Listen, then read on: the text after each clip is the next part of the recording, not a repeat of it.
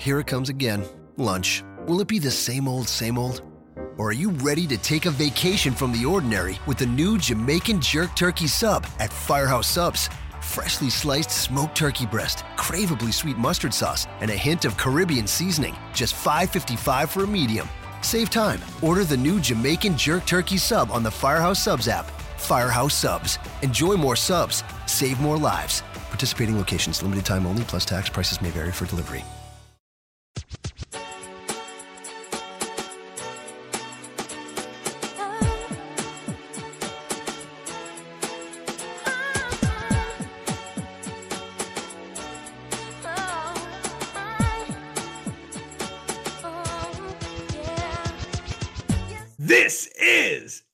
Everything Elite, the world's best podcast devoted exclusively to all elite wrestling. I'm Aaron Bentley. I'm going to be one of your hosts. Before we get started, I want to let everyone know to make sure that you're following us at Everything AEW on Twitter. Uh, this is, of course, the first episode of the show, so make sure you hit subscribe and get uh, Everything Elite into your feed once a week. So, if you're new to AB, Aaron Bentley, uh, then this won't mean anything to you. But if you're not, if you've been around, if you were an Evolve Podhead, I want to introduce you, of course, to my main man, Aaron Taub. AT, it feels so good to be back together. It feels so good to be chatting with you online, Aaron. Uh, glad to be here. It's good looking at you in the Google Hangouts. You all can't see it. AB has like a really nice warm sweater on, and we're just uh, getting ready to get into some casting. It's, it's great to hang out. Yeah, man. Of course, could not do this without uh, AT. Uh, but folks, we've got some new friends that have come to join us. Uh, Mike Spears of Open the Voice Gate fame is here. Mike, what's up? Not too much, Aaron. Thank you for having me and letting me join up with y'all. I'm really stoked about all elite wrestling and there's a lot of things going on at this company that I find very interesting and that's kind of what pulled me towards this. So I'm glad to finally be on a cast with my good friends. It's we've been talking about me doing a show before y'all before everything everything evolves decided to take a break after all the unpleasantness, but I'm glad nonetheless to be doing this with y'all. I'm really stoked. Yeah, Mike is going to be helping us a lot with the OWE part of All Elite Wrestling. Mike is, of course, a Dragon Dragon System expert, as decided by the Five Star Match Game, and as bes- decided by anybody who uh, follows Mike on Twitter or knows him at all. But my friends, that's not all. It's not over. There is one more member of this All Star crew, and it's Nate, aka Epitasis. Nate, what's up? Aaron and Aaron and Mike, how are you guys doing? Uh, a pleasure to see all your lovely smiling faces on here. Just very, Aaron Taub was dead on, just very wholesome with everybody like bundled up in their sweaters in front of their microphones. Uh, I wish all our listeners could see this because it's uh, it warms the heart. It's very nice to see, and I'm looking forward to discussing wrestling with you guys. Uh, especially fun because I am maybe the only one that's like a genuine elite fan here on the podcast.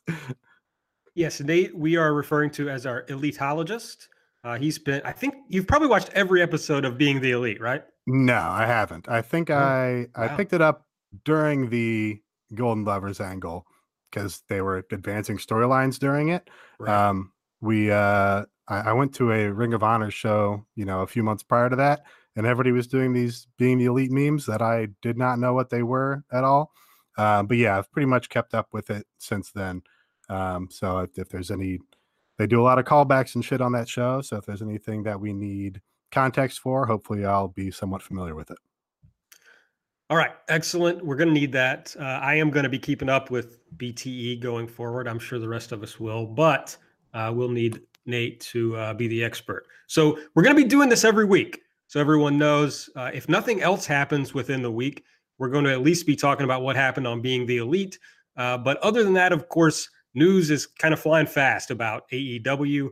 Uh, so anytime news breaks, you know, we'll have a weekly show to talk about that and, uh, you know, the rumors and all that. And hopefully, eventually, we'll have television to talk about uh, until we get to the first big show in May.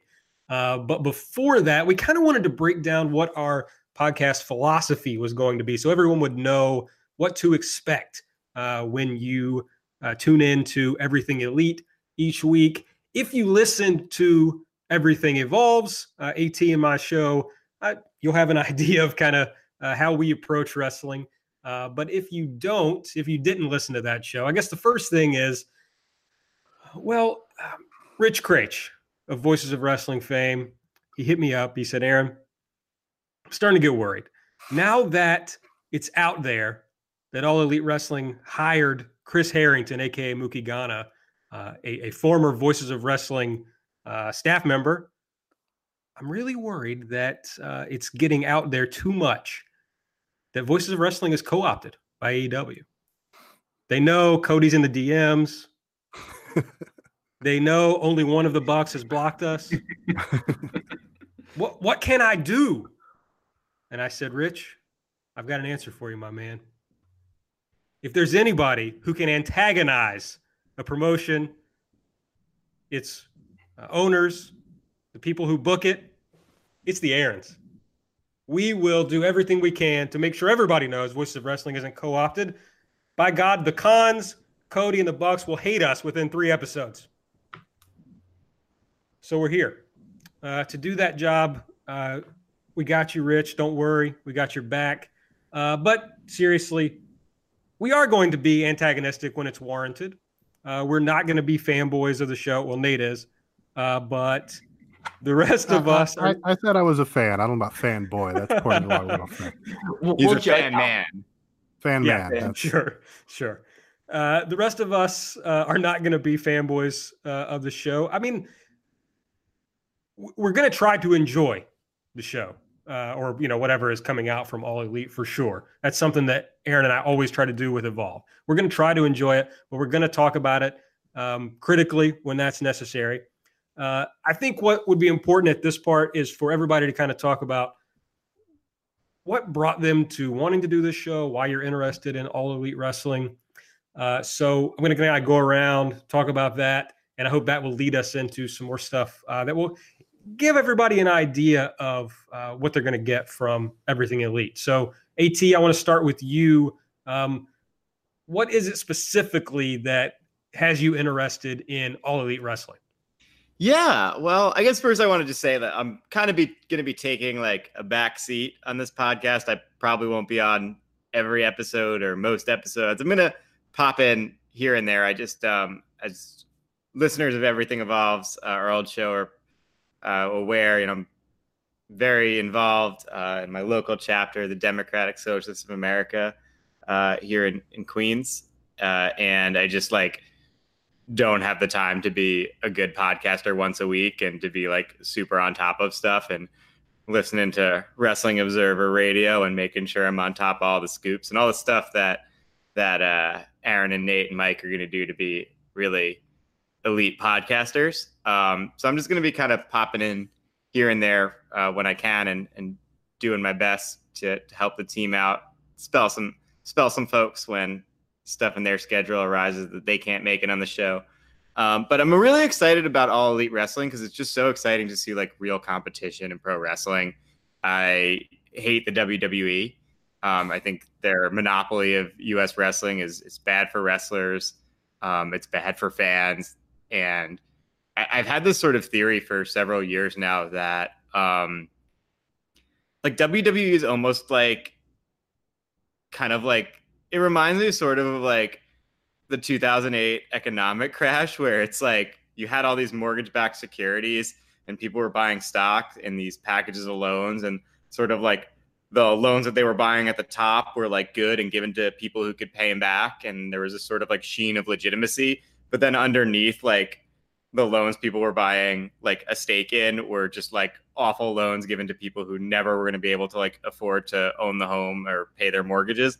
And i feel like wwe's like that where they're making a ton of money off these tv uh, contracts but if you look at the underlying like fundamental like metrics like viewership is going down attendance is going down um everybody who like their biggest customers hate them. Like their biggest customers have an antagonistic relationship to WWE, right? And WWE like doesn't give a shit what their fans want and and will sort of like just explicitly give them what they don't want. And Um, it just felt like their audience is people who who constantly complains about WWE but watches it every week, but like just needs something different. And not even something different, something that's like sports entertainment like WWE, but done well, right? Um, where the stories make sense and they're not just like spitting in your face and insulting your intelligence all the time.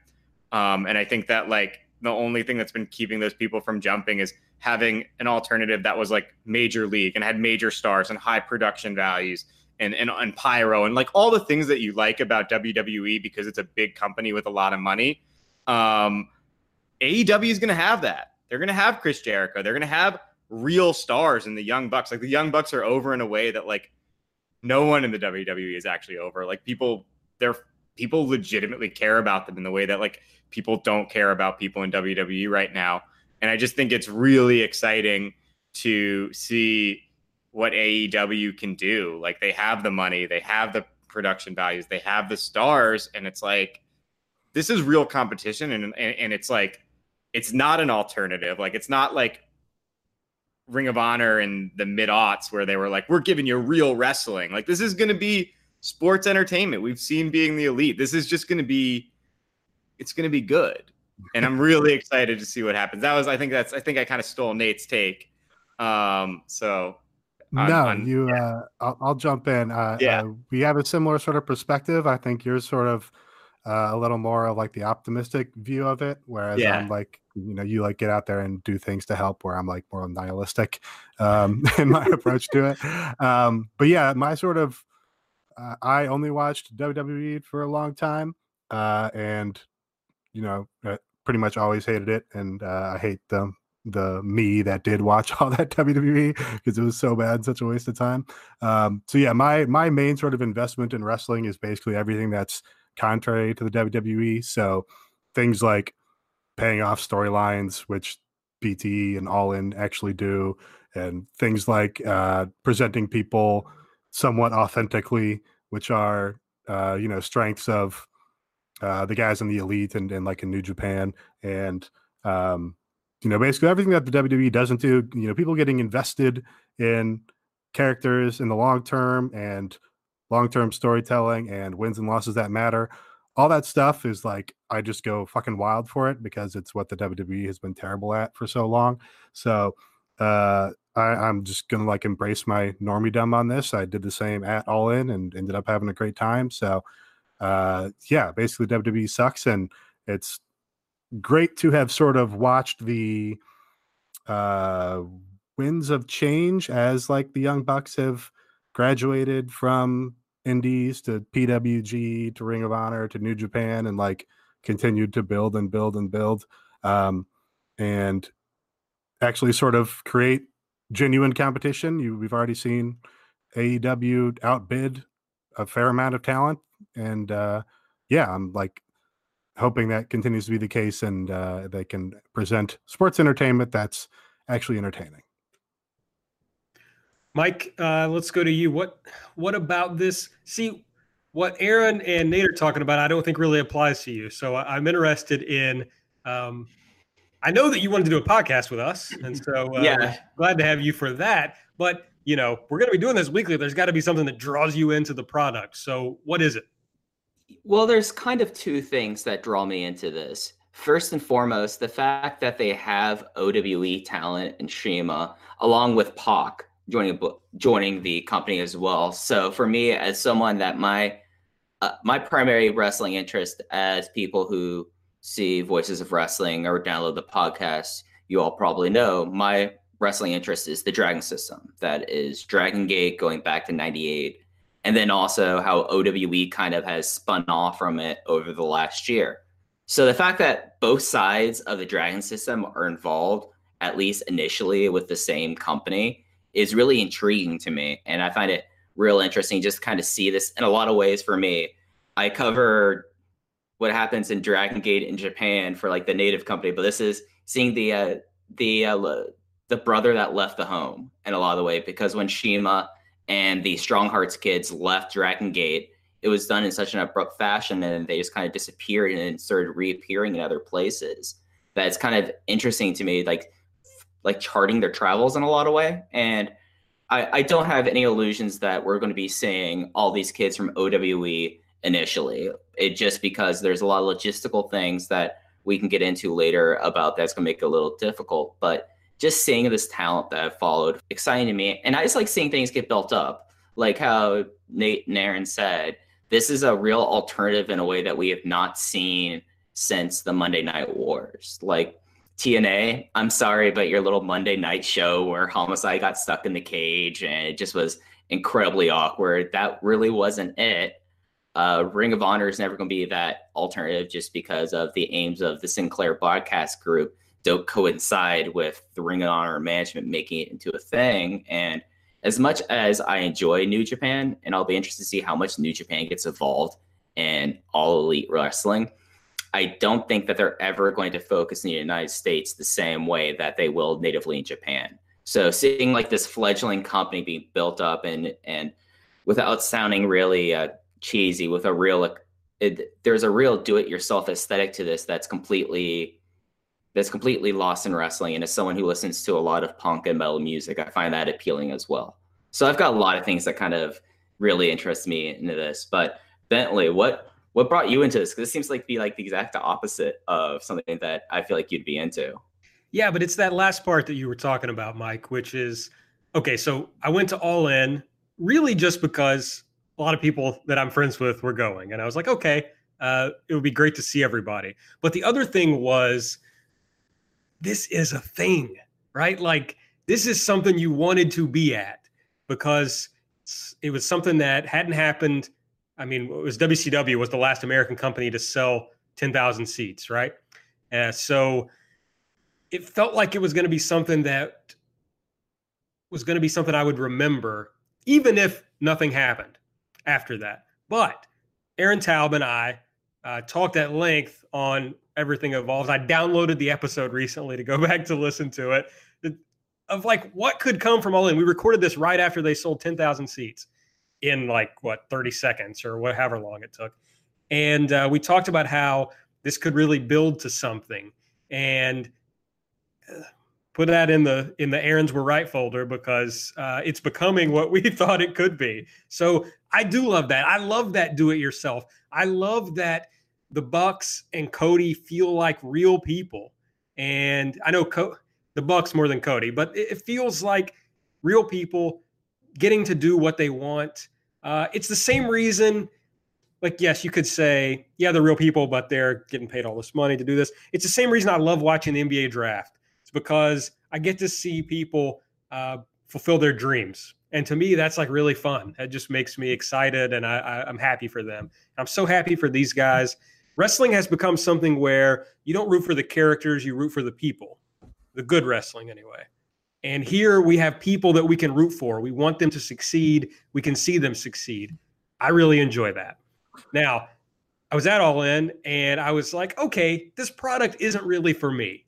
Like, I had a lot of fun. I just kind of went with it. But like a lot of the in jokes on BTE and that kind of stuff, it's like I wasn't the target audience. You know, if you don't know me, I watch a lot of uh, pro indies. I watch, I'm getting into a lot more Joshi. Uh, I hardly watch any American wrestling. Uh, I watch a lot of New Japan, but so it wasn't really my thing, but it was fun, right? So that was cool. I thought it wouldn't really be for me when they announced All Elite. I was like, great, I'm excited for a new game in town, but I'm not sure that I'll go crazy for this. And then they had that rally, and I watched it just because, again, I thought it was like a thing I needed to see, and it completely sold me. Like I was nervous when they brought out Conrad Thompson, and then they brought out SCU but uh, when they announced the OWE thing, I was like, oh, this is real. This is like a promotion. It's gonna, they know what they're doing. They're doing it all right. Um, I'm not really a huge Jericho fan, but I'm like, oh, when they bring out Jericho, it's like, wow, this is this is really happening. So they sold me on it. Um, I'm excited to give it a shot. And what I understood from Brandi talking about women uh, in the promotion is that it's going to be I think they're going to be bringing in Joshi. So uh, I'm a Joshi guy. If they have some sort of, which we're going to talk later about promotional partners, uh, if they do something with Stardom or something like that, then that's going to be a lot of fun for me. So that's what I'm looking forward to. Um, And I yeah, that, let me. Uh, I, I, if I can jump in, yeah, please. I'll sort of segue us into the next uh, thing we want to talk about. Probably. Sure. Um, yeah, I mean, we're not like we're a little dumb. We're not super dumb. Obviously, it's like not actually DIY and punk because it is like owned by a billionaire family. right. Sure. but uh. I totally get what you mean because the YouTube series was certainly DIY and it was literally them, you know, just with their cell phones shooting and editing shit. Um, so yeah, I think that's sort of the appeal is kind of watching uh, the young bucks who started, you know, at the bottom of the wrestling ladder, and Cody who voluntarily jumped down to the bottom of the wrestling ladder and started slumming it in every indie from, you know, LaSalle, Illinois to to everywhere else around the country, uh, and seeing them kind of make good on what they were doing in the uh, kind of grassroots audience that they were attracting and actually drawing to Ring of Honor shows and making Ring of Honor like a normie promotion for uh, the time that it was when they were there. Um, so yeah, I think that's that that I think we're all sort of probably on the same page that that's a lot of the appeal, even though of course having uh, billionaire football and soccer team owners is kind of necessary to actually have the capital to compete with the. WWE. Yeah, and I want to be real upfront about one thing. Um, I hate to say this over and over, and we'll stop probably after this episode. But if you listened to Everything Evolves, you know that AT and I both come from a, a pro worker perspective uh, when it comes to labor issues, and we like to talk about labor issues as it relates to wrestling. We're going to keep doing that on this show. So there were some people when we announced this, uh, and by some people I mean like one or two, who were like, "Oh, you know, we don't really want to listen to people talk about politics on our wrestling podcast." Well, you're going to get that here. However, what we are going to try to do is, well, when it's news, we are going to talk about at the top of the show, like anybody else would, uh, like any show would do for news. Uh, but we are going to try to keep some of that put back toward the end of the show. And this isn't because um, I really care what uh, two or three people on Twitter think about how we want to run our show. It's more because we want AT to be involved and he kind of wanted to be able to come in as uh, as his schedule allows and we wanted to have a little corner for AT and we thought it would be fun for that to largely be about uh, labor issues. So that's kind of what we're doing. And look, if you don't like uh, the talk about that kind of stuff, you're welcome to turn it off. You've already downloaded it. We already got your download. So we're excited. We're happy. Uh, but you're welcome to turn it off. But hey, if it's not your thing, uh, labor issues from a pro worker perspective, give it a shot. Maybe you'll hear something that you think is interesting. Shoot us a line. We're always happy to talk. Uh, again, the Twitter is at everything AEW. And maybe we'll start a little conversation about something. But I do want everybody to know that that is going to be part of this show. So you've been warned. Yeah, and like don't hold me to that. I don't know. We like had an idea originally, like um before we started this, like after everything evolves, we wanted to do a show where we like talked about like we reviewed like a wrestling match on the front end and then like a socialist political theory thing on the back end. And um I was like, maybe we could do something like that on this show, and that way people like they get the wrestling talk and then like they can, you know, let it, you know, we can do our thing for like the, you know, 100 people who like really loved everything evolves, you know, or like loved our version of that show. Um, but I don't know. I, I really, uh, I don't want to overpromise because my schedule has been uh, pretty wild. Like they, um, you know, they're trying to build like an Amazon headquarters here and we're, we're organizing against it. So it's been just like a lot of stuff on that end. So I don't know. There's gonna be stuff at the back that's like left, but I but we like it's a work in progress. So I don't want to like overpromise right. anyone. Anything. If nothing else, uh, there's one like pro worker uh, aim that I think everyone on the podcast and listening to the podcast room probably agree on, and that's that uh, the destruction of Vince McMahon is a pro worker aim, uh, and we're all going to be sort of working and speaking toward that together. Yes, Absolutely. yeah. Okay. Big, Big so, Ten anti McMahonism. Oh, and, and uh, you should follow the New York 64 uh, tournament on Twitter as well. Let's uh, nice. we can plug in for that. Yeah, for sure.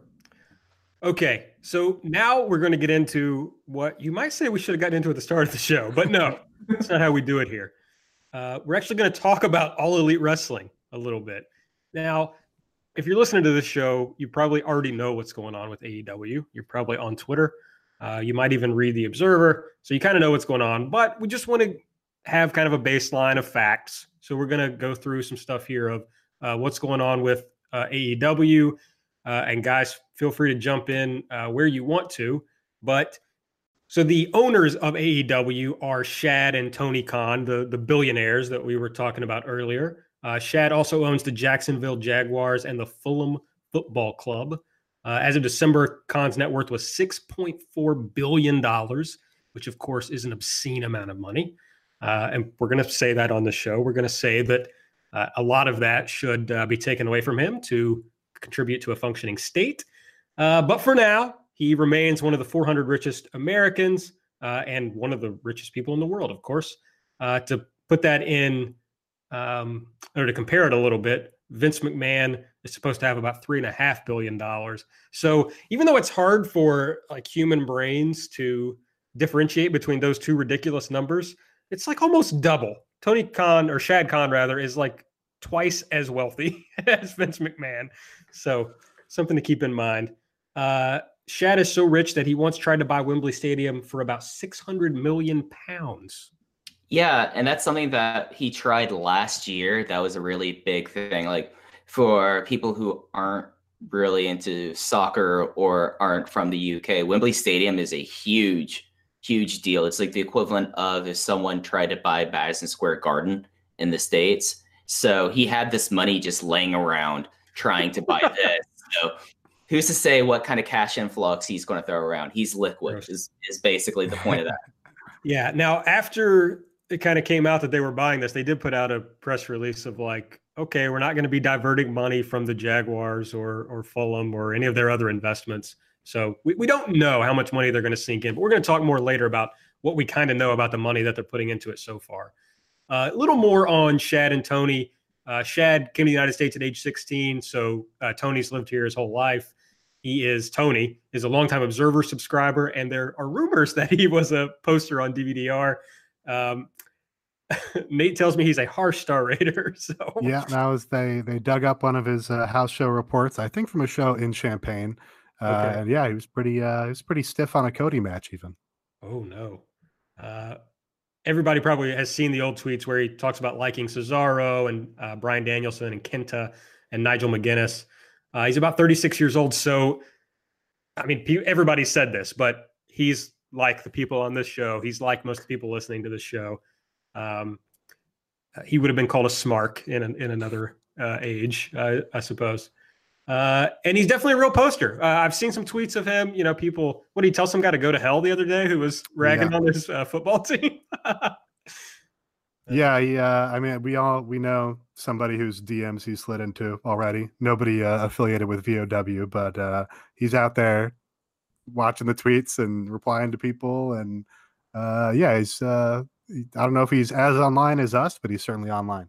Yeah. And well, like I think that's like another thing that makes this promotion really interesting is it does sort of feel like I was talking about it on Twitter, but I just feel like it's like the triumph of the smark in the sense when you contrast this promotion to WWE, it's like WWE has this like very old school mentality. They hate their fan, like or or they're just sort of like I mean they hate their fans, but also they're like, oh, the marks, they don't know what they want. You gotta, you know, like shit on their faces, or you know, they're not like that. But, you know, like there's this, this, this, sort of like very like cloistered insider mentality of like, you know, we don't want to, um, you know, for a it's long carny. time. Yeah, car. It's this carnic culture of like we're the insiders, we're the wrestlers, and these are the outsiders. And I think that when you look at someone like Tony Khan, who is just like a smark, like grew up reading the Observer and having his dad fly him to go to ECW and you see his statement about like the you know that he put out when this company was founded about you know the wrestling community and it brings us all together. And when you look at the young bucks right what made the young bucks special at first when they really first started to break through was that they were really breaking through that fourth wall and they were really whereas other wrestlers had sort of pushed fans away eh, or sort of been like you know we have to work the marks like the Young Bucks were really bringing people in and they were very open about who they were and what their lives were like. And they were posting videos on Twitter, you know, kind of uh, talking about, um, you know, what their lives are like and and being the elite was like a blog of you know a video blog of you know kind of behind the scenes and and the idea of like sort of we know this is a thing we know that this isn't real or we know that wrestling is you know a work you know it's a work like let's have fun with it and let's like play around with that um, is something that um, you know really made them stand out when they were first becoming big indie stars and i feel like this is sort of that culture has is ascendant like everyone's an internet fan now. Everyone reads the observer or a website that um, plagiarizes from the observer um, and so i think that it's it's really exciting that it's like it feels like um, you know this this culture and this community that we're a part of is like kind of um, it feels like this is an expression of that it's as much as like our culture and community can be expressed by like a company backed by like a billionaire whatever right Yeah. does that make I- sense does that It's take like, like we yeah. have a culture. Yeah. I I totally agree. I I think that's um the sort of genius of the marriage of like the Bucks and Tony Khan because I I mean I think it was like five years ago or something when I said the Bucks were like the first postmodern tag team because yes they started yes. referencing their own five star matches and Dave Meltzer and all right this shit right right and it got Meltzer hugely over. Yeah, yeah, and Meltzer driver and all that, and then, but they're they're also the same way. They sort of like you know it's they're they're working, they're workers, but they talk about oh you know BT, it's all family, you know everyone's welcome here, and you know uh, uh, they've emph- they've said that explicitly on Twitter, and um, that's that's one point in in it being more of like a community than uh, an antagonistic relationship where the WWE is working us or whatever. Um, and then the other point was, uh, well, Meltzer, most recent uh, Wrestling Observer Radio, he was talking about the stuff that Vince McMahon thinks gets over with the mainstream does not get over with the mainstream. The stuff that the Smarks like, the Ricochet versus Will Ospreay, is the stuff that gets over with non wrestling fans. And he talked about his son in particular, and he's talked about in the past with like introducing people to CMLL. And that's, you know, I think we're going to see that play out with Tony Khan's uh, vision or understanding of wrestling from the glory days of Ring of Honor. That that's the stuff that gets over with people because that's what's actually good. Whereas this McMahon's pee jokes and, you know, fat jokes and all that shit uh, is not what actually gets over with normal people because it's abnormal. Right. And it's like the WWE for so long has like like their whole thing is like the public will the mainstream public will not like pro wrestling. So we have to have, you know, TNA, you know, tits and ass and and you know and Stone Cold with a beer truck and like whatever is on Monday Night Raw right now. Like that's what's gonna get make reg like sort of people who don't like wrestling like wrestling. And what AEW is presupposing is that like actually wrestling is cool. People are gonna let we're just gonna do wrestling and have fun with it and and and and see where it goes. And I think that's exciting. And then the other sort of like contrast is like AEW is rooted in like an actual community that kind of exists. Like we all saw like the Young Bucks and some of these indie wrestlers who were going to be on this company in like small little gyms and you can go up to talk to them and you may have like mutual friends or like mutual like internet friends with them. And whereas like WWE has created this like totally artificial idea of a WWE universe that is fake and like everyone inside of it uses like weird jargon that no one ever would would talk about and like so I just think it's an interesting like sort of contradict you know sort of like uh juxtaposition I guess of uh, a contrast of like this sort of like real community that they're trying to like build this AEW on versus kind of this like totally artificial bizarro Corporate symposium wrestling. corporate some, some symposium of community.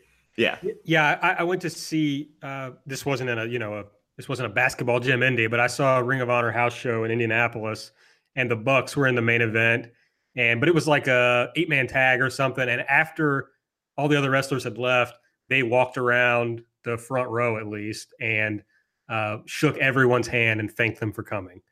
And it was like, oh, these dudes are. I mean, they're working, but these dudes are legit, you know. Uh, so I, I feel like the Bucks. I don't get people who hate the Bucks. Like if you don't like their matches, I get that. Like that's totally legitimate. But um, they're the kind of guys you want to root for. I think.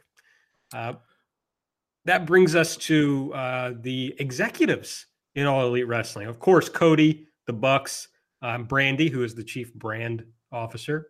Uh, d- do we know Matt's wife's name?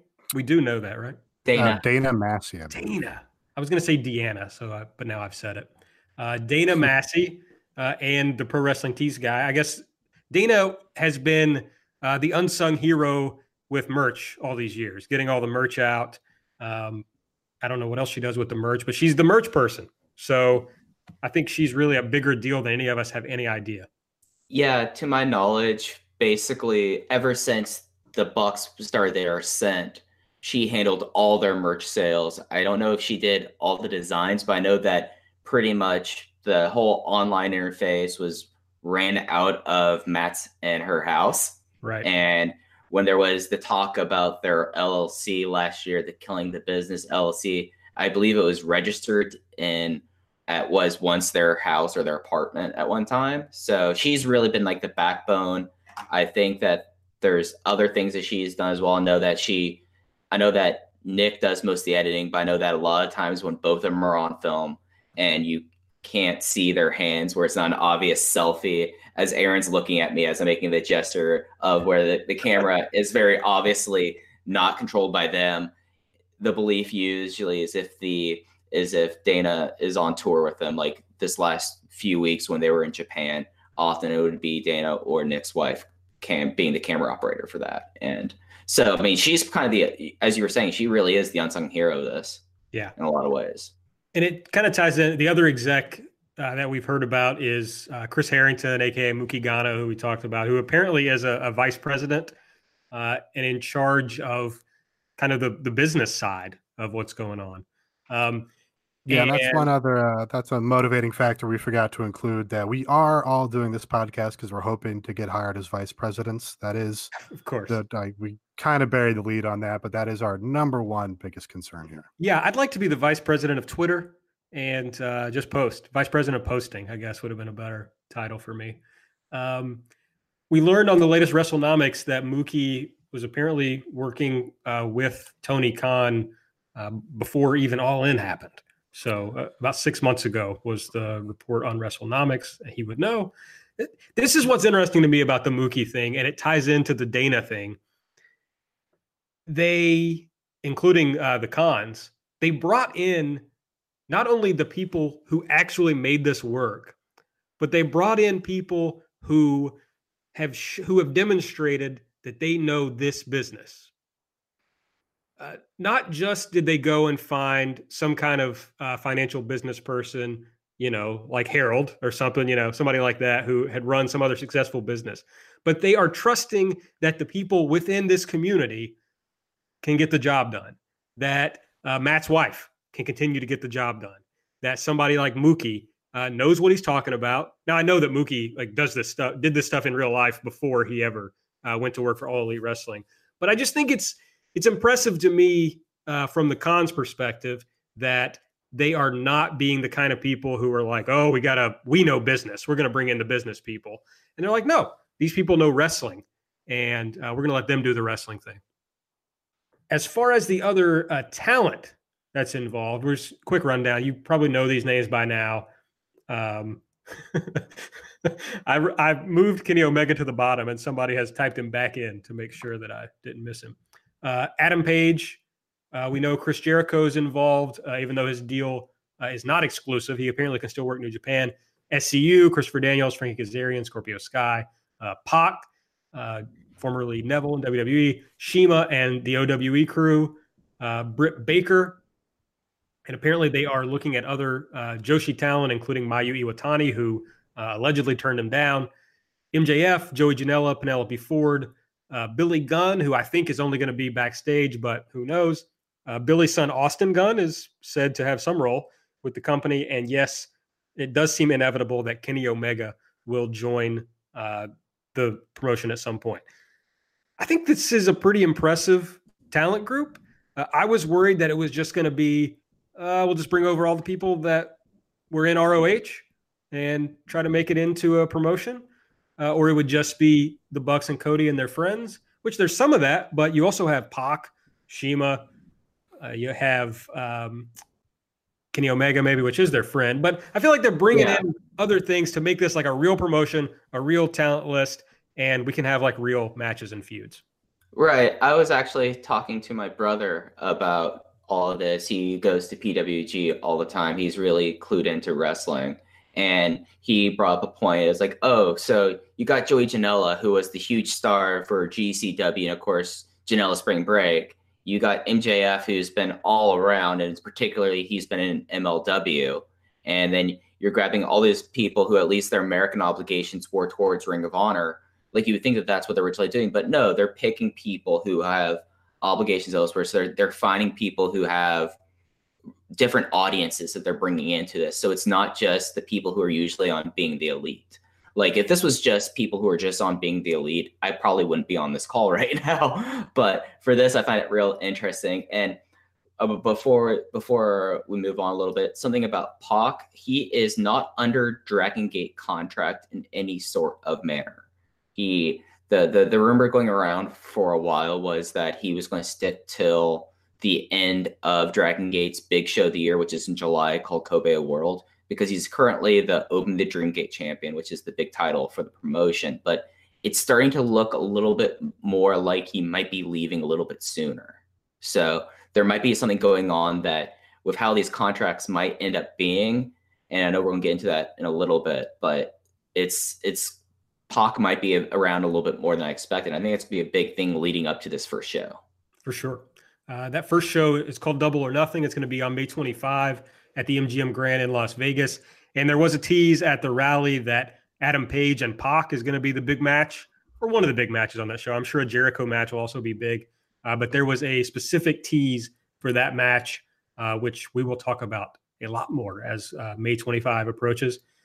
The second show is going to be in Jacksonville, Florida, which, of course, you know the, the Jaguars are based there. And uh, the only thing we know about that show so far is that the proceeds from the show, or some of the proceeds from the show, are going to be going to causes related to uh, people who have lost uh, loved ones due to gun violence. And uh, Dave Meltzer says that's an important issue to uh, Tony Khan, uh, especially. And there was the shooting in Jacksonville at the Madden tournament. So I mean, it kind of he doesn't that doesn't have to happen for Tony Khan to care about this issue, but it's a little more a little more there at home for him because of that. Okay, TV. Here's what we know about TV so far. Uh, Jericho, after signing, strongly suggested a TV deal was coming and that it was going to be a big deal. Uh, you know, something that he wanted to be part of. Meltzer has said that they were deciding between two quote strong deals. Uh, Nate reports that Cody winked at the camera uh, in one of the press scrum videos when TV came up. Uh, and there's just a lot of talk that Turner or the Turner networks are one of the bidders. And if you go back to when they were registering trademarks, uh, there was a Tuesday night trademark that was registered. So, and it like TNT, it kind of works. Uh, I don't know. There's also talk about the Bleacher Report over the top service. Uh, so we don't know yet, but it sounds like there's going to be something big. Yeah. Now, oh, sorry. I was going to say that the Bleacher Report thing is really interesting because there's been some t- rumors about that maybe the weekly show is on this Bleacher Report service, which Turner's launching. Of course, Turner owns Bleacher Report. And an idea that this is just a rumor, I've never had it sourced or anything, so I'm not actually reporting news here. But the rumor was that they would have like their weekly show and then also a talk about doing some similar to the old Clash of the Champions format, where there would be a, a quarterly live show on TBS. So there's the potential of that. And that's something that I heard that if they're doing, I think that's really awesome possibility. I think that that's smart because you still have your TV exposure, which is still incredibly important, and that's how you get your money in sports nowadays. But you have the OTT service, which I mean, we're moving more and more from a disconnected media landscape. So getting in on, on the ground floor, and there's a lot of OTT services that are just throwing around money like crazy. For sure, and you know, it's not just the talent list that we talked about earlier. They're going to be working clearly with other promotions, having relationships with them. We know about OWE. We know that they are able to use MLW talent uh, because we learned in a Fightful article, I believe today, that MJF has a two year deal with MLW uh, and that Joey Janela is on a per show basis with MLW. But clearly, there's not exclusivity there. Um, it, it's looking stronger and stronger that they're going to have a relationship with New Japan. Uh, now, New Japan does have this issue with Ring of Honor because they have the MSG show, uh, but they obviously are going to need uh, some draws in 2019 as they have this very ambitious schedule. They'd like to have Kenny, uh, but also, you know, they've used the Bucks and Jericho and Cody. I mean, I, I think they're going to want to use these guys. So I don't think there's any reason why they won't end up working together. Uh, it looks like Stardom could be involved. Uh, again, Rossy has clearly had a um, relationship with Ring of Honor, but that could be switching over. We understand from uh, our friend Rovert, friend of the show, Rovert, that uh, Tony is a PWG attendee. So, you know, he knows what's going on. And Tony also said on Xbox podcast that he went to Rev Pro and met with Andy Quildan, which I had heard that. So, it's a lot of people that he could possibly be working with. Uh, Nate, do you want to talk a little bit about, you know, potential folks who might be coming into uh, AEW? Um, yeah, I I mean, I think the main potential targeted talent are probably all the ones that people expect. I mean, we Marty Scurll, I think we can kind of count as a foregone conclusion because he's been main cast on BTE for however years. I don't know what it is. Uh, we I, a lot of people have said his Ring of Honor deal is to April. Uh, our friend of the show, Robert, said uh, that it was to November. So I obviously don't know myself, but at some point he's probably going to be out of that Ring of Honor deal, and I imagine AEW will come calling. Uh, the Lucha Brothers, who are probably the other biggest stars on the independent scene in the United States, are still under those Lucha Underground contracts. Lucha Underground did uh, allow their talent to work for, I think, basically everyone but the WWE. We've seen their talent in Ring of Honor, seen their talent on All In, we've seen their talent in MLW, we've seen their talent on Impact, uh, AAA, CMLL, everywhere. Um, so it remains to be seen if that would also bar them from working for AEW if we think they're going to be a major league, you know, and not even whatever the level above major league is, you know, because uh, uh, if we Major League Wrestling is major league, then whatever WWE scale it would be. um, Jim Ross was kind of one of the initial people that was rumored as being like a commentator office role. Uh, and Meltzer said that his WWE deal is coming up and that he would find it believable if Jim Ross was involved at that point. He is a Barry Bloom client, as is Chris Jericho. Other Barry Bloom client of note is Goldberg, who followed the AEW Twitter account. And uh, I'm not, I'm just going to put this out into the universe. He's been tweeting a lot about a rematch with LA Park lately. Um, and then there are there are the potential jumps from the Fed. Uh, uh, Barry Bloom client AJ Styles uh, is, I think, it was Meltzer said that he was negotiating a new deal, which would include a lot fewer dates, or a reduced schedule. Uh, that probably indicates that they are concerned about uh, competing bidders for him. Uh, that's also just a little example of how having competition in the marketplace is good because he's probably going to get more money to do less work. Uh, and then there's people like Tye Dillinger, Zack Ryder are friends with Cody. They've been pretty unsubtle on Twitter about uh, AEW. Uh, the Bucks tweeted about wrestling the revival. The revival tweeted about wrestling the Bucks. Uh, that shit just doesn't really happen with the elite guys anymore unless there's something behind the scenes. Like most of their tweets have some meaning. Uh, and then Meltzer said, you know, look at people in the Fed that came from Ring of Honor, came from PWG, have relationships with the Bucks, uh, and that's you know you would think of El Generico, Kevin Steen, Adam Cole, uh, and then the Hardys deals are up in April or May, and a lot of people have been bouncing those names around. So uh, I think that's uh, uh, sort of the, the, short list for people in the Fed. Um, yeah, Mayu, I think, turned them down, but they were looking at other Joshi talent. Dave specifically mentioned Aja Kong, which is pretty cool. Saw her at Shimmer a few years ago. Um, and I've also heard just uh, scuttlebutt, maybe Chuck Taylor, maybe Stokely Hathaway. There are supposedly some independent talents that are already on holding deals or uh, in line for holding deals while things get off the ground. Uh, so I think they would probably fall into that category. And the only other person that I wanted to mention was uh, that Conrad Thompson. I think I called him something else earlier in the show. Conrad Thompson uh, said that he does not have an official relationship with AEW.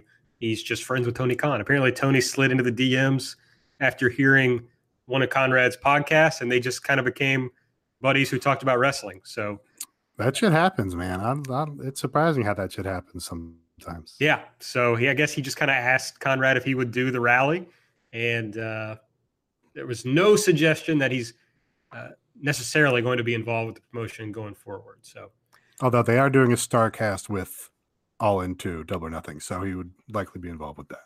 Yeah, I think he'll have that kind of thing. I was just, I don't know. I'm not a big Conrad guy, so I guess that's more just me uh, wish casting that he will not be like the commentator, or you know, if it's like Jim Ross and Conrad as like the booth, Ugh, that sounds brutal. So that would be turn left. Yes, far left. Okay, so now we're going to get into what's going to be a uh, weekly uh, segment, of course, and that's going to be talking about being the elite. I guess, uh, Mike, you could put in the being the elite uh, song here. Yeah, I, will get to work on that. No, I'm just kidding. You don't do that. Okay. I, I, would love a Papa Buck jam behind me. If we get some Papa Buck bed music for me, that'd be fantastic. Do you think we could commission him? I yeah, let's put that out there. Papa Buck, if you're taking commissions, uh, we're looking to make money on this podcast in about 10 years' time, so we'll have it for you then. yeah, it's a holding deal.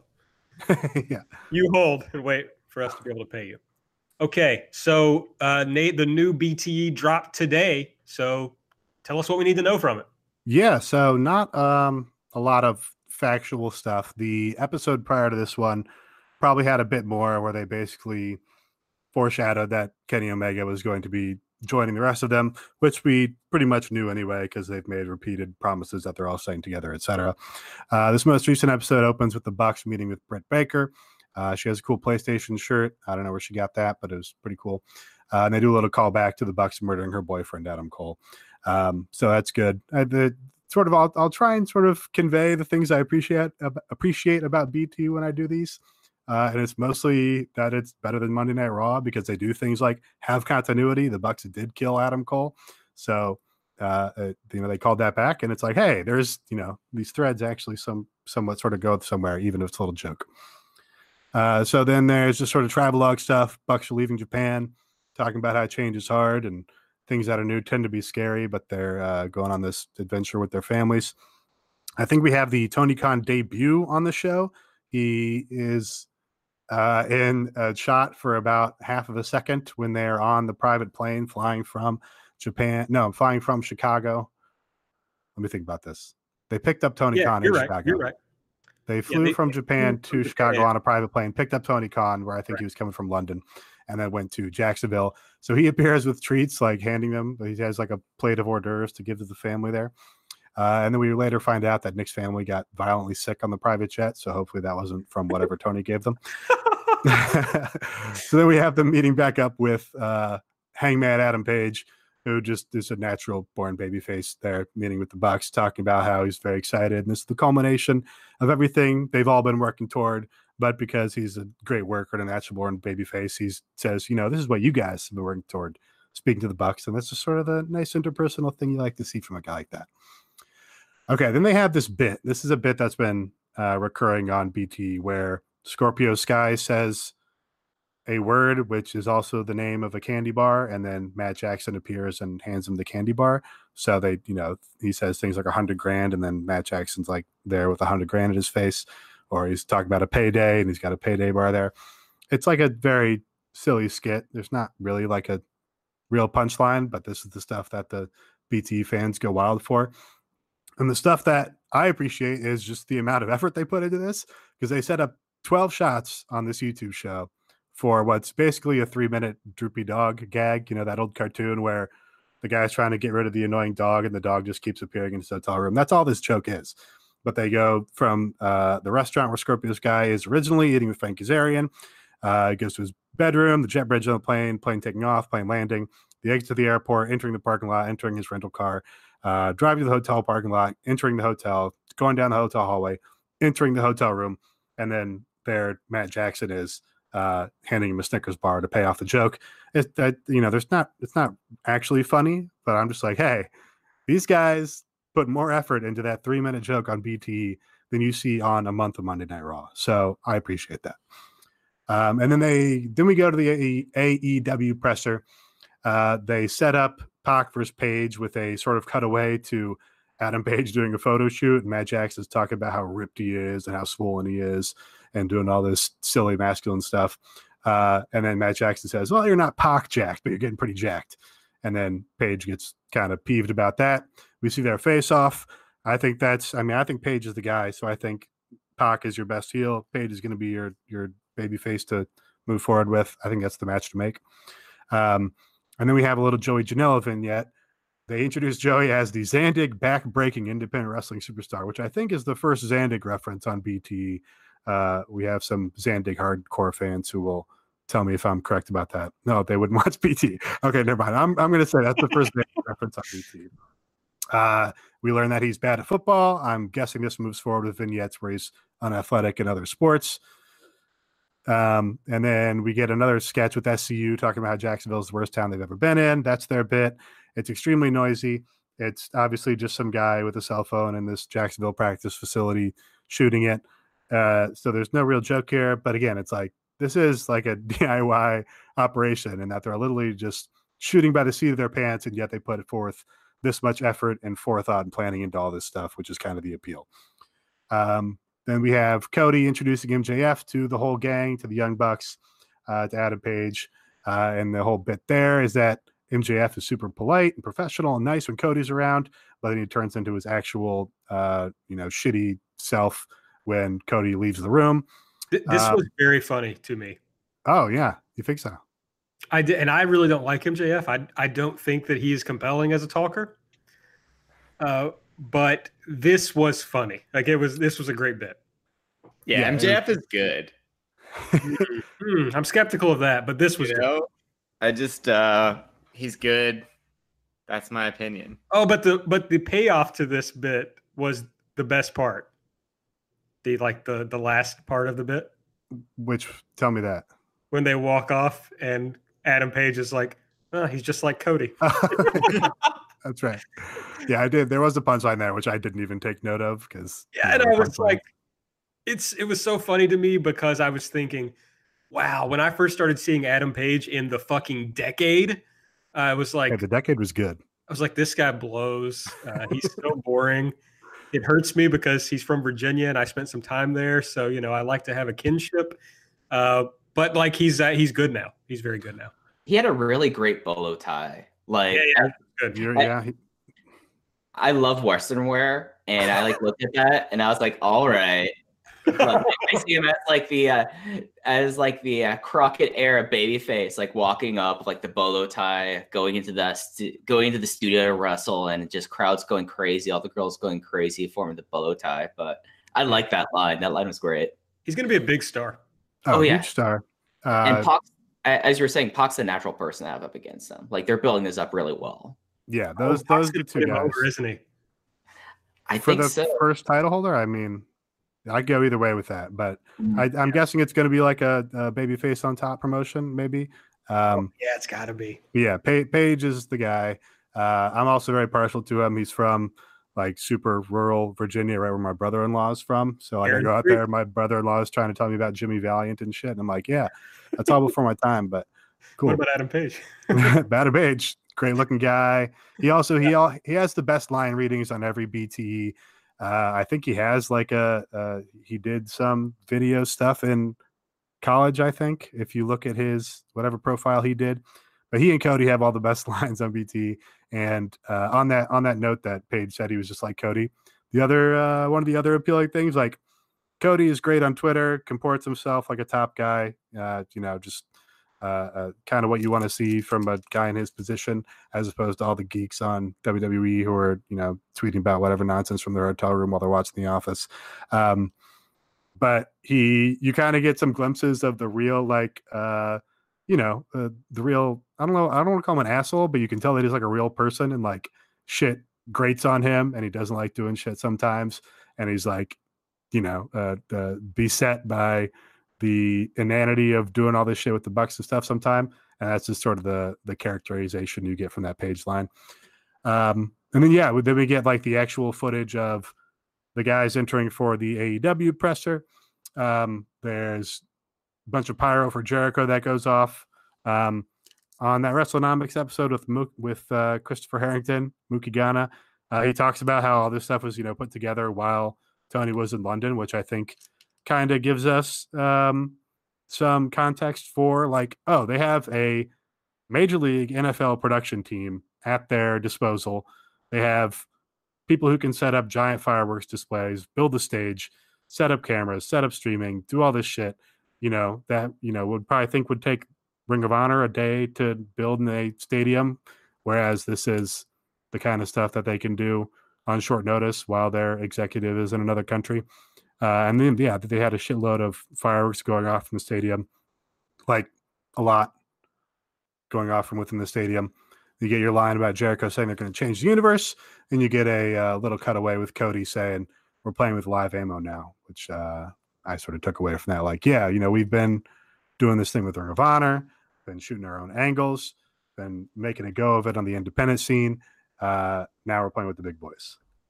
Say yeah. Sorry, yeah. get that in. So yeah, that was BTE. Okay. All right. Well, Nate's going to be bringing us the the BTE recaps, and uh, I will occasionally, as I did there, just be jumping in to say uh, something I thought was funny. So now we're going to get into um, we're going to talk some labor. We're going to talk. Uh, AT just gave me a really funny look there.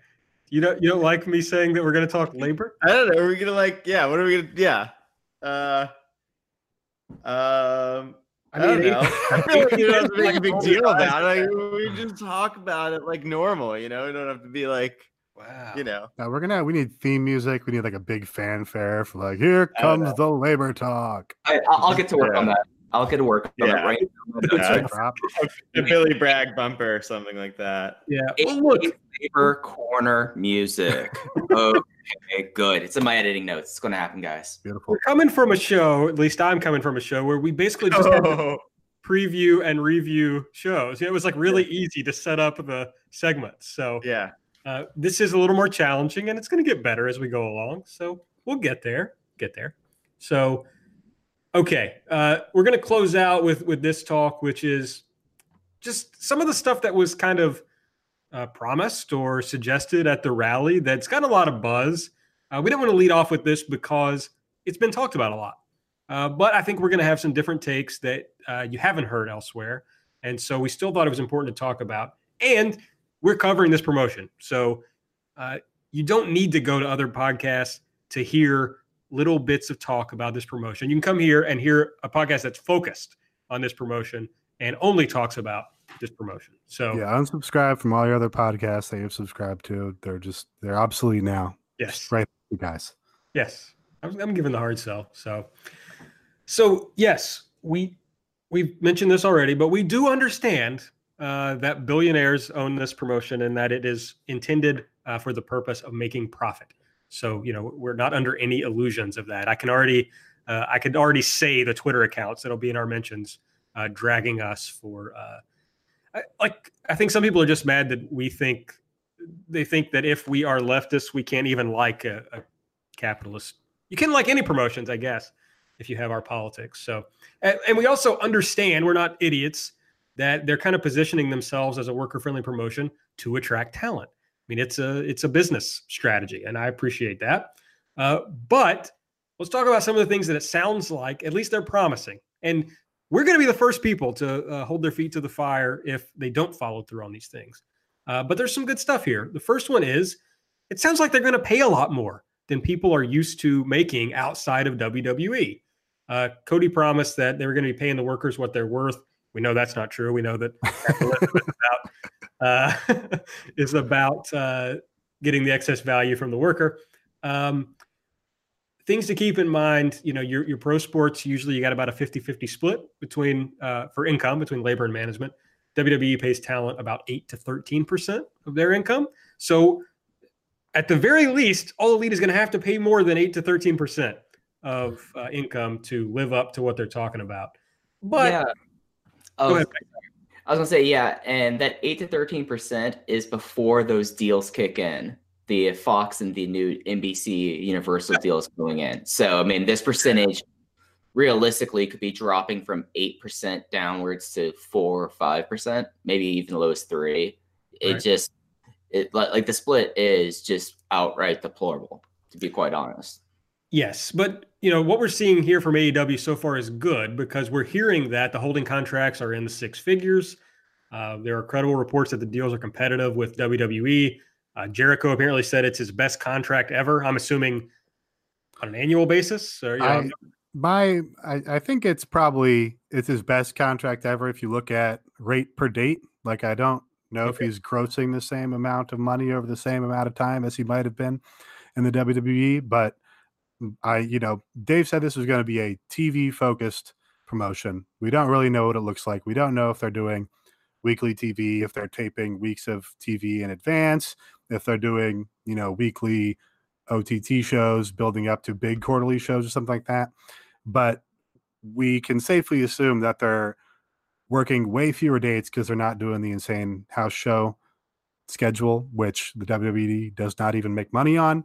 But you know, Jericho's not going to be riding up and down the road uh, for what they were paying him. He's making more money per date. I think it's safe to say, uh, assuming he's working way fewer dates than he would in the Fed. right. And I mean, what we know for sure is that the WWE was trying hard to get these guys. So we were told at Hangman Page, not we were told, people were told that Hangman Page was offered main roster money and a push as a top star to do NXT. Um, so yes, it's conceivable that Hangman Page would take less than what WWE offered because he sees this as a, a better path, right? But it had to be in the ballpark. The guy's not going to come work for peanuts to work with his buddies, I don't think, uh, when he was offered some big, huge deal by WWE. Uh, same, well, I mean, not quite the same for the Bucks. They have different motivations, but they were allegedly offered uh, about what uh, AJ Styles makes, which we know uh, is apparently a lot of money, including being in the Rumble and having BTE as her regular weekly network show. Which this cracks, this thought cracks me up. Like how bad being the elite would be on the network. All right. So that's what we know about the money, which I think is all good. Um, this is the more interesting part to me. I mean, I, I want everybody to get paid all the money. I, I hope they break the Khans by having all that money uh, go to the workers instead. But there, there may be health insurance involved in this promotion for the first time, as far as I know, in a wrestling promotion. Uh, what what we're kind of told is that guys who are, you know, the top guys uh, who have office roles are also going to be full time employees and get health insurance. Uh, you know, there was a, a Weasley comment from Khan that the goal eventually is for uh, all their talent to have health insurance. Okay. Um, Right. Yeah. I heard that. And- but then the underneath guys, it looks like are, are going to be actual independent contractors. They can work elsewhere. Now, I've seen this posed as like, uh, you know, they talk this big game about health insurance, but the uh, underneath guys are going to be independent contractors. That's not in and of itself a bad thing. Like, here's the the problem is WWE says people are independent contractors, but doesn't let them work other places, doesn't let them contract independently. If Joey right, they're, they're, fa- they're fake independent contractors in the WWE, right, whereas we think that it's probably they're probably going to be more genuine independent contractors here. right. I mean, I would rather, of course, that all these people be full employees, but the next best thing it's it's better in wrestling than what they have so far if these guys can't actually work all their other dates or you know there's going to be some restrictions i'm sure but they can work other stuff and work all elite i don't think that's a bad thing No, I uh, so I I like big rosters personally, and it's probably not practical to have a giant on con or on contract exclusive roster, uh, or at least it, it kind of restricts you as far as variety and and being able to move guys in and out of focus in a wrestling promotion.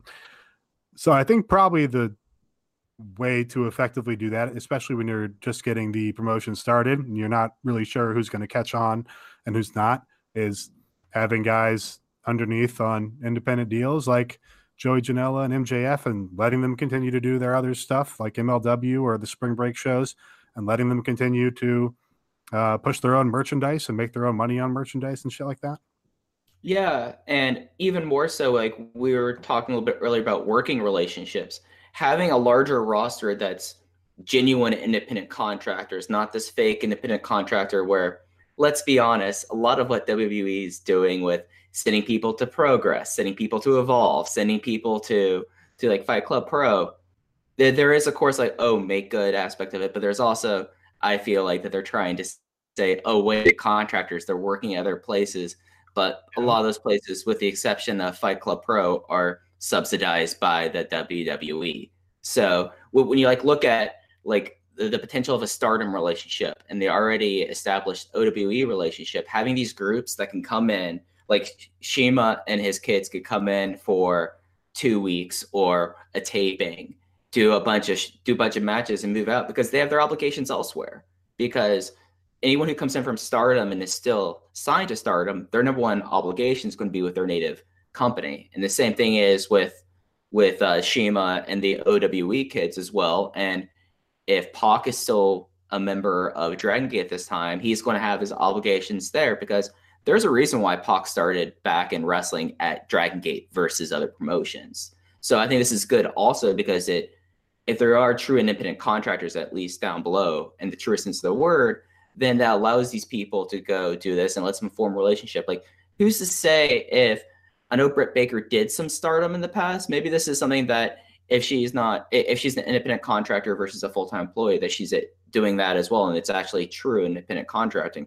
What if joey janela decides to go to shanghai or do something there? I mean there's a lot of opportunities here i feel like through at least a larger roster that has some independent contractors that are true and actual independent contractors. And i think that's a clear distinction to be made. I would love to see spring break shanghai personally that'd be a great show Yeah, and, and I just kind of hope that even these independent contractors, hopefully, as guys become like and and and girls become full, you know, they're being used a lot. They're working a lot of the shows. I, I'm hoping that they will become employees. Yeah, I hear the I hear the blowback on. Well, do we really want these big exclusive rosters? But to me, it's kind of nice to only see a person in one like as just as a fan i'm putting aside my politics for a second it's kind of nice just to see a person only in one place. So that character, that story work, um, I only associate with this one promotion, and I can kind of keep all that together. Whereas, you know, the American Indies, I feel like have been. It's kind of why I'm not really into it. Is it's like okay, yeah, I could watch uh, Keith Lee. This isn't a great example, but you know, Keith Lee in this one storyline and beyond, and this other one in Evolve. It's like, eh, I don't know. It's kind of oversaturation. So I think it can be cool if they just do uh, if they have more exclusive talent. AT you got to have a take somewhere on this. Um, no, I agree. I think it's good to have like some exclusive deals, and I think just like yeah, it's exciting to see some of these guys because like the indies because people are working in so many different places. Like they're it's and because the WWE has been scooping up like so much talent all the time like you don't always get that score storyline continuity or sort of like that focus storyline because you never know like when you're going to have different performers for different shows. Um, so I don't know. It'll be exciting. I'm fired up. I'm looking forward to it. I don't have like All that. Right, our first fired thing. up here. Yeah, yeah. I, am waiting uh, for our first fine. Uh, yeah. there is uh, one other one other point on. Yeah. I didn't mention this earlier about jumps, but it has been suggested that if we have instances of w, WWE talent, I'm just going to say the Fed because it's too hard to wrap my mouth around those W's. If we have Fed talent that believes their contract has been breached, for example, uh, we know that they like to freeze contracts if guys are out with in- injuries, and uh, there's some question as to uh, if that's proper when they're freezing it uh, by a uh, time perspective rather than like by a date perspective um, for independent contractors, there's a possibility that guys could have the backing of AEW or the Khans if they were to challenge those contracts. If they were to say, "Hey, you breached my contract. You you weren't allowed to freeze it when I've been, for example, injured and out touring Iceland or whatever." Um, you know, I, I'm considering the contract null and void. I'm going to AEW and uh, showing up on their show. Uh, we know that they have the means to bankroll those sort of challenges should they arrive. And uh, it, uh, you know, people in the know have suggested that that's not an impossibility. Yeah, and that's I'm fired up for that. I'm fired up for the first like per WWE person who jumps and is like, fuck your independent contractor clause. I'm fired up. I'm fired up. Yeah, I'm really excited for like ideally, hopefully, a company with a capital that can sort of like fund the lawsuits to fight like all of these like really legally dubious like loopholes and contract tricks WWE has, has used to like lock up guys like Rey Mysterio or Bryan Danielson or what have you. And and I'm and like the other thing is like I just I can't wait for the first jump. Like I think that's going to be the big like we're here, right? I'm so ready for, you know, Rusev to show up at double or nothing or you know, wow, Cesaro. What? Wow, setting your sights high. Yeah, no, Rusev is great. Like, like no, he is great. I'm like, that'd be a huge jump, right? Like all these dudes who are like great and talented and just like locked, but just like doing nothing on this terrible show that I'll never watch and that like makes you that just like the WWE flattens so many of its performers and it will be so exciting to see them like leave and be in a fresh environment and like filled with life again. An environment where like you enhance the performers instead of like deadening them. That would be fucking dope. Imagine yeah, that. Imagine that's that. Crazy. Ima- yeah. Weird to think about.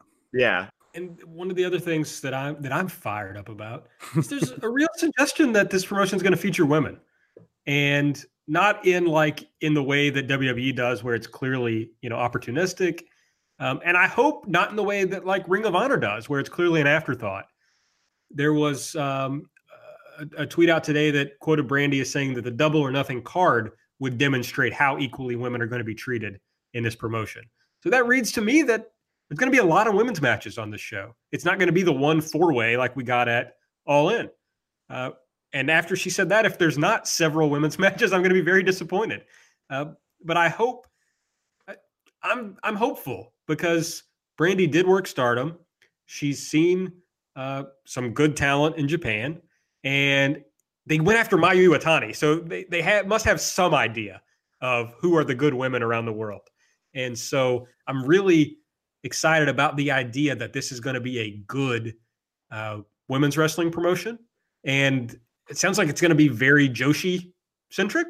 Now, I don't want them to go over and steal all my favorite Joshis. That would uh, that would perturb me. Uh, but I'm excited. I don't know. of course, the biggest news that came out about uh, working with women was that they said there was not going to be a sliding scale for women, and instead they were going to be paid equal to the men, which like the dumbest people on earth thought meant that everybody on the card was going to be paid exactly the same.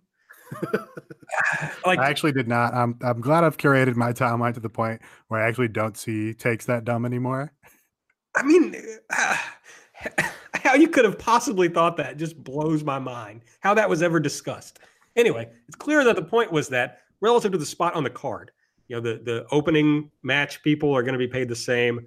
Um, if there's a woman who rises to real main event level, I anticipate they're going to be paid the same amount of money that, not the same exact amount, but you know, in the same uh, realm that guys like Jericho and Omega are going to make. So yeah, maybe not anticipate, but uh, expect. Well, maybe not expect. They should. They've said it. So now that they've said it, they should do that. Uh, oh, yeah. Whether deliver on that remains to be seen. Um, but yeah, it, I mean, the WWE's actually main eventing women is actually like their one strong point at this point in time. Like Becky Lynch is actually over, and Charlotte's actually over, and Ronda's actually over. So it is uh, sort of a tough act to follow in that regard. That's maybe the one arena in which the WWE is doing good work. So if this is going to be a competitive promotion, they have to do great work as far as the women are concerned. Um, but yeah, that, I mean, they, they're saying the correct things at this point. But so, here's the thing with I'm, I'm real quickly, Mike. Here's the thing okay. with the WWE women: they kind of lucked in to these four women, uh, which they've kind of abandoned Bayley, but uh, Charlotte and Sasha and Becky particularly, who are good to great workers in that group. And now they brought in Ronda Rousey, uh, but I don't know that there is a, and they brought in like Kana and uh, or Asuka uh, and you know now they're bringing in Io oh, he's a real Joshi boy. He said Kana. How about that? I know. Sorry, and they uh, brought in Kairi and all these folks, but there's not a real. This isn't the point of the show, but anyway, there's nothing to me that shows there's a real development of these top level workers uh, like they had with those four that I was just talking about. So I'm not sure that the WWE women's division is always going to be as as hot as it is now.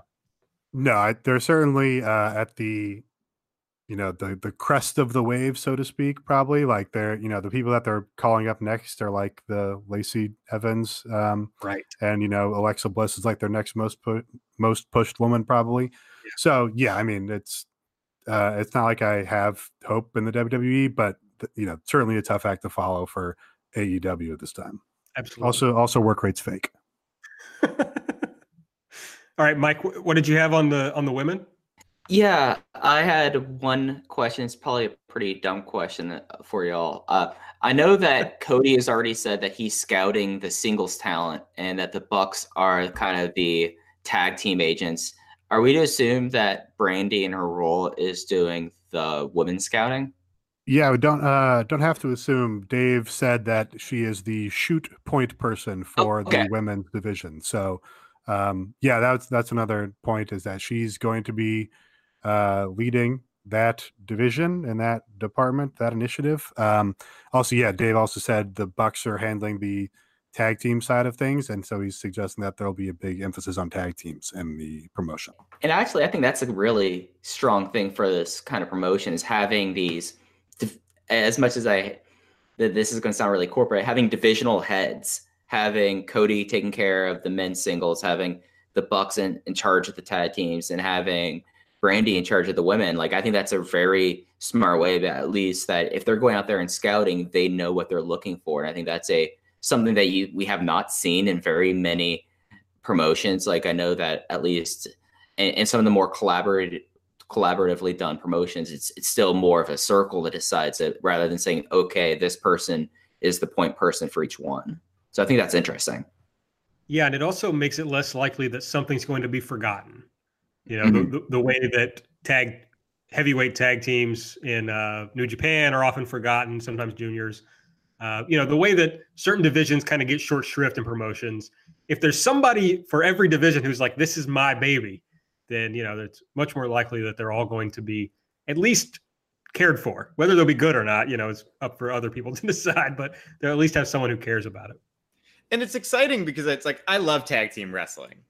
I love tag teams. I love yeah, the Bucks, good. and it's just like I love a hot tag.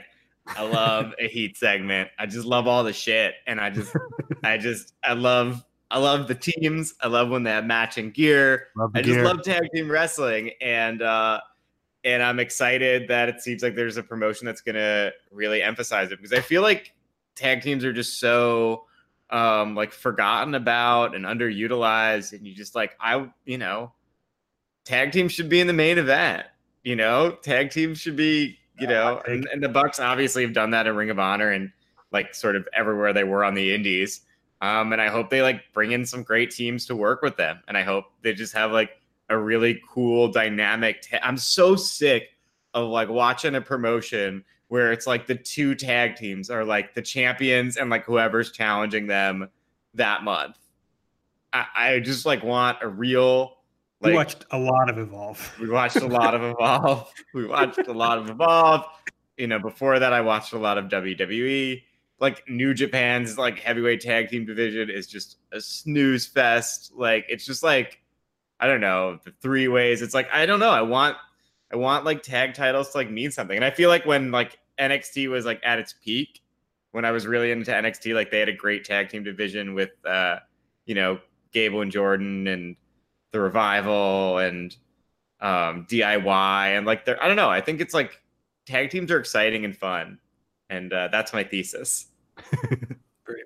Yeah, listeners are going to learn that I probably care the most about work of anybody in this group. Mm-hmm. Nate could not care less about work. That I mean, that's not uh, obviously. I'm uh, uh, I use a lot of hyperbole, um, but yeah, I'm I'm more invested in the things that people do, workers do to make the audience care about them. Whether that includes work or not is sort of beside the point. So that I mean, that's sort of like BTE is a pro a weekly pro wrestling show because they get these pro wrestling fans invested in their stories despite there being no wrestling on the show whatsoever? Yeah, so I'll probably be the only person talk like when we actually get matches, which we're a far way away from matches, folks. Uh, Mike Um, Mike Mike is like a Dragon Gate guy. They do have some high work rate. Yeah, and something that I was going to say when AT brought up the tag teams was if one of the guys that really is not talked about as someone who really looked out for the Young Bucks early in their career was CIMA. CIMA was at PWG in 06 and 07. And he saw these two kids from Orange County do more bang for their buck. And CIMA's someone who just loves moves. He's a moves guy. He he brought Ricochet over to Drank initially because he saw the double moonsault on YouTube. So having someone like that, and of course that's the caveat that I've kind of said earlier that we don't know how much OWE is going to be involved. But having someone like CIMA who might be one of the top 10 multi-man match people of all time there, like helping out, like I'm really stoked about some tag teams and some high work rate stuff. Like I like look at this roster right now and I'm like, okay, let's get some good t- three ways and four ways, not the bad three ways and four ways that we see in New Japan, but like the Dragon Gate style, old school three way six man tag matches. Like that's what I'm hoping is that we could see some of that going on here. Okay, I guess I'll be the only one who talks about limb selling then. yeah, fuck limb selling. It's it's fake. Yeah, if you've never listened to uh, Aaron Bentley on a podcast, the thing he's gonna get the most horny about, he's gonna get so horny when like a wrestler um like gets their arm beaten up and then they try to do a move and they like can't lift the guy because their arm is hurt. That's my shit. That's extremely Yeah. my shit. Yeah. Aaron's gonna get really hot and bothered. Yeah, and and you'll hear me talk about about who's that. compelling on top. I'll talk about that a lot. Yeah. That's not a horny thing, though. Uh, okay, well, I think that's it. I think we've covered uh, everything that we set to uh, cover for this week's episode. Um, like I said, this was us kind of getting into this and trying to get a sense of how it's going to go. Uh, but we will be back next week. You know, it may not be every what is tomorrow Tuesday. It may not be every Tuesday, uh, but I guess it kind of depends when BTE comes out. It's going to be a big deal. If it comes out too late on Monday night, we may have to delay it a day. Uh, but we'll kind of see how that goes. Um, I want to get all, all our plugs in. Of course, the Twitter account is at everything AEW. Make sure you're subscribed. Uh, feel free to rate and review, of course. Uh, you can find me on Twitter. I'm at Aaron like the car. Aaron Taub is at AP Taub. Mike Spears is at Fuji Heya. Fuji Heya with two eyes like Don Fuji. There you go. And Nate is at Epitasis, but you already knew that. So, anybody else have anything you want to add in before we get out of here? No, this was a blast, guys. I'm stoked to go on this journey with y'all. I think we have real interesting waters ahead of us as we go on the being the elite and everything elite. Oh, Yeah, I'm- that, I'm, that's, uh, that suddenly went away from me. I'm sorry. I'm uh, I'm I'm fired up. I'm especially, you know, fired up to hang out with you guys and chat. I'm uh, even more fired up for when everything turns sour and we start getting the promoter in our DMs. I'm super looking forward to that. Um, yeah. And then you know it's all going to pay off when we're all vice presidents down the line. So yeah. Uh, and I want to tease that next week, uh, since we figure there may not be as much to go over, we're going to have to bring in some other segments for interest. So we're going to use what we have at our disposal. So Mike Spears is going to give us more of a breakdown of OWE and the guys that might be involved in AEW. Um, so look forward to that. Check back in. And I guess that's it for Aaron, Mike, and Nate. I'm Aaron. We'll see you next time.